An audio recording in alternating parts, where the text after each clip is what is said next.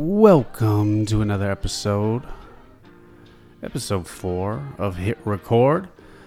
And this week, dropping in on another solo cast to discuss a little bit about karma, personal karma, ancestral karma, all the things karma. Um, and how there's an opportunity to be an opportunity to be liberated from that karma stick around. We got some more guests coming uh, in the next couple of weeks. I hope to make those more solid and and continuous for you. But thank you for uh, for listening to another week of solo casts, and I love you all. Enjoy.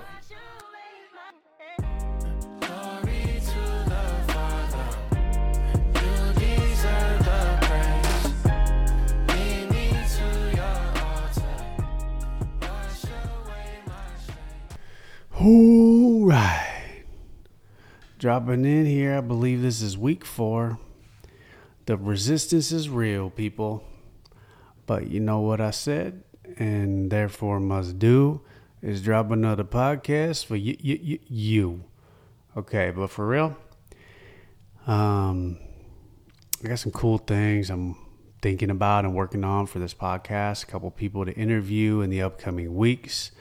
So thanks for your patience and sticking with me on these solo casts as I keep up with these to sim- simply get the reps in, get comfortable with my voice, and this whole process of podcasting.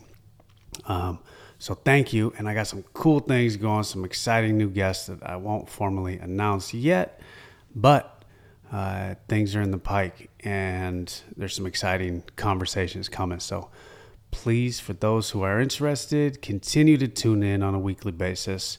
And this week, I'm going to drop in. It is Monday. Um, so didn't get a podcast recorded yesterday, but we're sticking with the weekly. Um, and uh, so here we are. And wanted to drop in on a solo cast here to talk a little bit about. Well, yesterday, church project pastor was touching on uh, the brokenness of of the world and talking about how the world is tilted in sin and brokenness and all of these places of sin and brokenness are opportunities every situation is situated to show the glory of God. Uh, this world is broken, God is perfect, which is why a relationship with God and hope for um, time and salvation and eternity with Him is so important for this life now. In contrast to um, what what many people subscribe to, and and I didn't always. I, I touched on at one point during my spiritual journey, I bought in a little bit to the reincarnation story, and therefore the karma. Um, I, I, bought into the karma story more so than the reincarnation, thinking uh, more or less you reap what you sow. Whatever you put into the universe is what you get back. Um, and I really bought into that. And it's such a terrifying place to be um, because through that lens, I'm forced to look at uh, a child who's uh, been through terrible, terrible, unspeakable things, and now in an orphanage and uh, unable to speak or walk or physically or mentally or emotionally handicapped or whatever things. And, and according to that worldview of karma, I have to place the blame on that child. Uh, I have to place base I have to place the blame on that child for what they did in this life or a previous life or what their parents did or ancestors did in previous lives. Um, and I, I really, really look back on this uh, with disdain is not the right word. I, I, it's it's such a burdensome and uh, what I perceive now to be wrong way of viewing the world, uh, of viewing our circumstances, of, of viewing the brokenness that we see in the world, attributing that to the individual or the family lineage, the bloodline, ancestral karma is this thing that's tossed around a lot. And man, to think that because my grandpa did dot dot dot that the next generation child is going to be born nonverbal or or is going to have drug addiction issues. And it's all because of the karma or the actions of of the child him or herself or the ancestors the parents whatever. Uh, and gosh this, that that's such a massive heavy burden and an impossible task for for us as people because we are broken the world is tilted we are sinners and we are going to constantly come up short.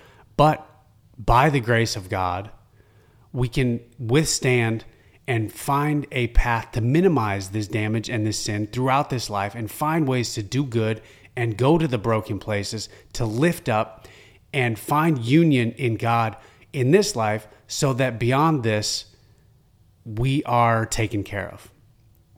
Rather than the impossible thought for me is that our life is on repeat, that we come back as cows and bugs and humans who have yet to learn certain lessons, or maybe this is their first incarnation or their thousands in incarnation, that story makes for a confusing and impossible future.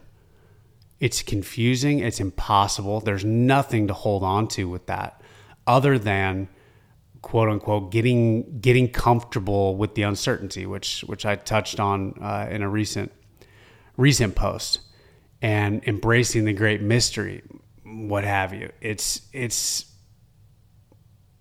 it's a place of stuckness. It's a place of confusion. And it's said again and again in the Bible that our God is not a God of confusion. He is a God of compassion, of love, of certainty, of understanding. And in a broken world that's tilted and riddled with sin this is the energy, this is the God that we're made to connect with, to help make sense of, and make it through this life so that we can have something more lasting and eternal beyond this life. Um, but I'm so grateful to be freed from the idea that we come back after this life again and again and again in this perpetual cycle of spin and sin and ah, you, you are responsible. If you didn't learn your lessons, you will have to suffer again and again and again until you learn these worldly lessons or these spiritual lessons, whatever it might be. This is, there's freedom in this path that I've discovered now, that, that has been shown to me by the grace of God, that this burden is no longer mine to carry. The battle is given up to God. And the least I could do for a king that has the ability to take that away from me, to, to take the burden away from me, the least I could do is say hallelujah. The least I could do. And that's all I can do. All I can do in this life is give the glory up to God, take care of the people around me as best I can, take care of my body that God gifted me with as best I can, my future children as best I can and glorify the name of God so that others might also be freed from this impossible burden to bear to, to bear. I don't see anybody that operates under this worldview that is living in a way where I see liberation on the front or on the horizon. It's a burdensome, tiresome, confusing path that again and again will present people with the opportunity to justify behavior that through God they could overcome, that they could justify addictions, behaviors, tendencies, patterns. They can justify in this life again and again because it's their karma. When, if they handed it up to God and established a relationship with God, they could be freed from it. God does not punish you based on your deeds, on your deeds or your ancestors' deeds or your parents' God, our God is a loving God and does not punish on those terms. He does not operate in that currency of shame, of guilt, of making you pay for what you have or have not done. This is arguably the most liberating, the most important piece of this journey for me thus far. I don't have to continue to pay for the sins of myself and others, things that I was not a part of. The ancestral karma, the debt that I'm paying. There might be patterns that are passed on through learned behaviors that might equate in things like anxiety and depression, depressive thoughts, or addiction. Those are learned behaviors from other humans. They are not ancestrally inherited things to make you pay for what you have done. When Jesus died, he liberated us from that past. It, he liberated us from the need to continue to pay these dues and make sacrifices human sacrifices, animal sacrifices, whatever it might be. The, the need to continually pay for what others have done or what you have done, to be punished in the eyes of God, to be punished by God Himself. That's not how our God operates. That's the old world. That's what Jesus came to liberate us from. And I don't know about y'all, but that feels good. And that deserves a very gentle or a loud and boisterous and celebratory hallelujah because I'm free from the idea of karma. I'm free from the idea of ancestral karma or ancestral debt or paying for the sins of others. Somebody did that for me once and for all. This burden of life, the cross that we all have to individually carry, whatever that might be, the thorns in our side, all of that is already enough. It's already difficult enough. And I'm so grateful that that that that is my burden. And my burden is no longer the impossible burden of karma of paying again and again for something that was not my responsibility to pay. Um, i'd also like to read a excerpt from Ephesians that a friend, shout out Colin, uh, shared with me. Um, you know, there's uh, things I've talked about on previous podcasts where people try and play the big bro or big sis role on me and flex a little bit of their spiritual gravitas. They're they're they're a bit of a heavyweight, so they got something to share with me. You know, I'll I'll get to this point, once I realized that all religions lead to the same XYZ, oneness and unity is what we should be focusing on. I respect where they're at. I tolerate and respect where they're at, but that's not where I'm at. And don't get these words twisted by any means. My words are firm in my position, not meaning that everybody needs to take my position. I pray for that because I feel that convicted in it. But make no mistake on what I'm saying here.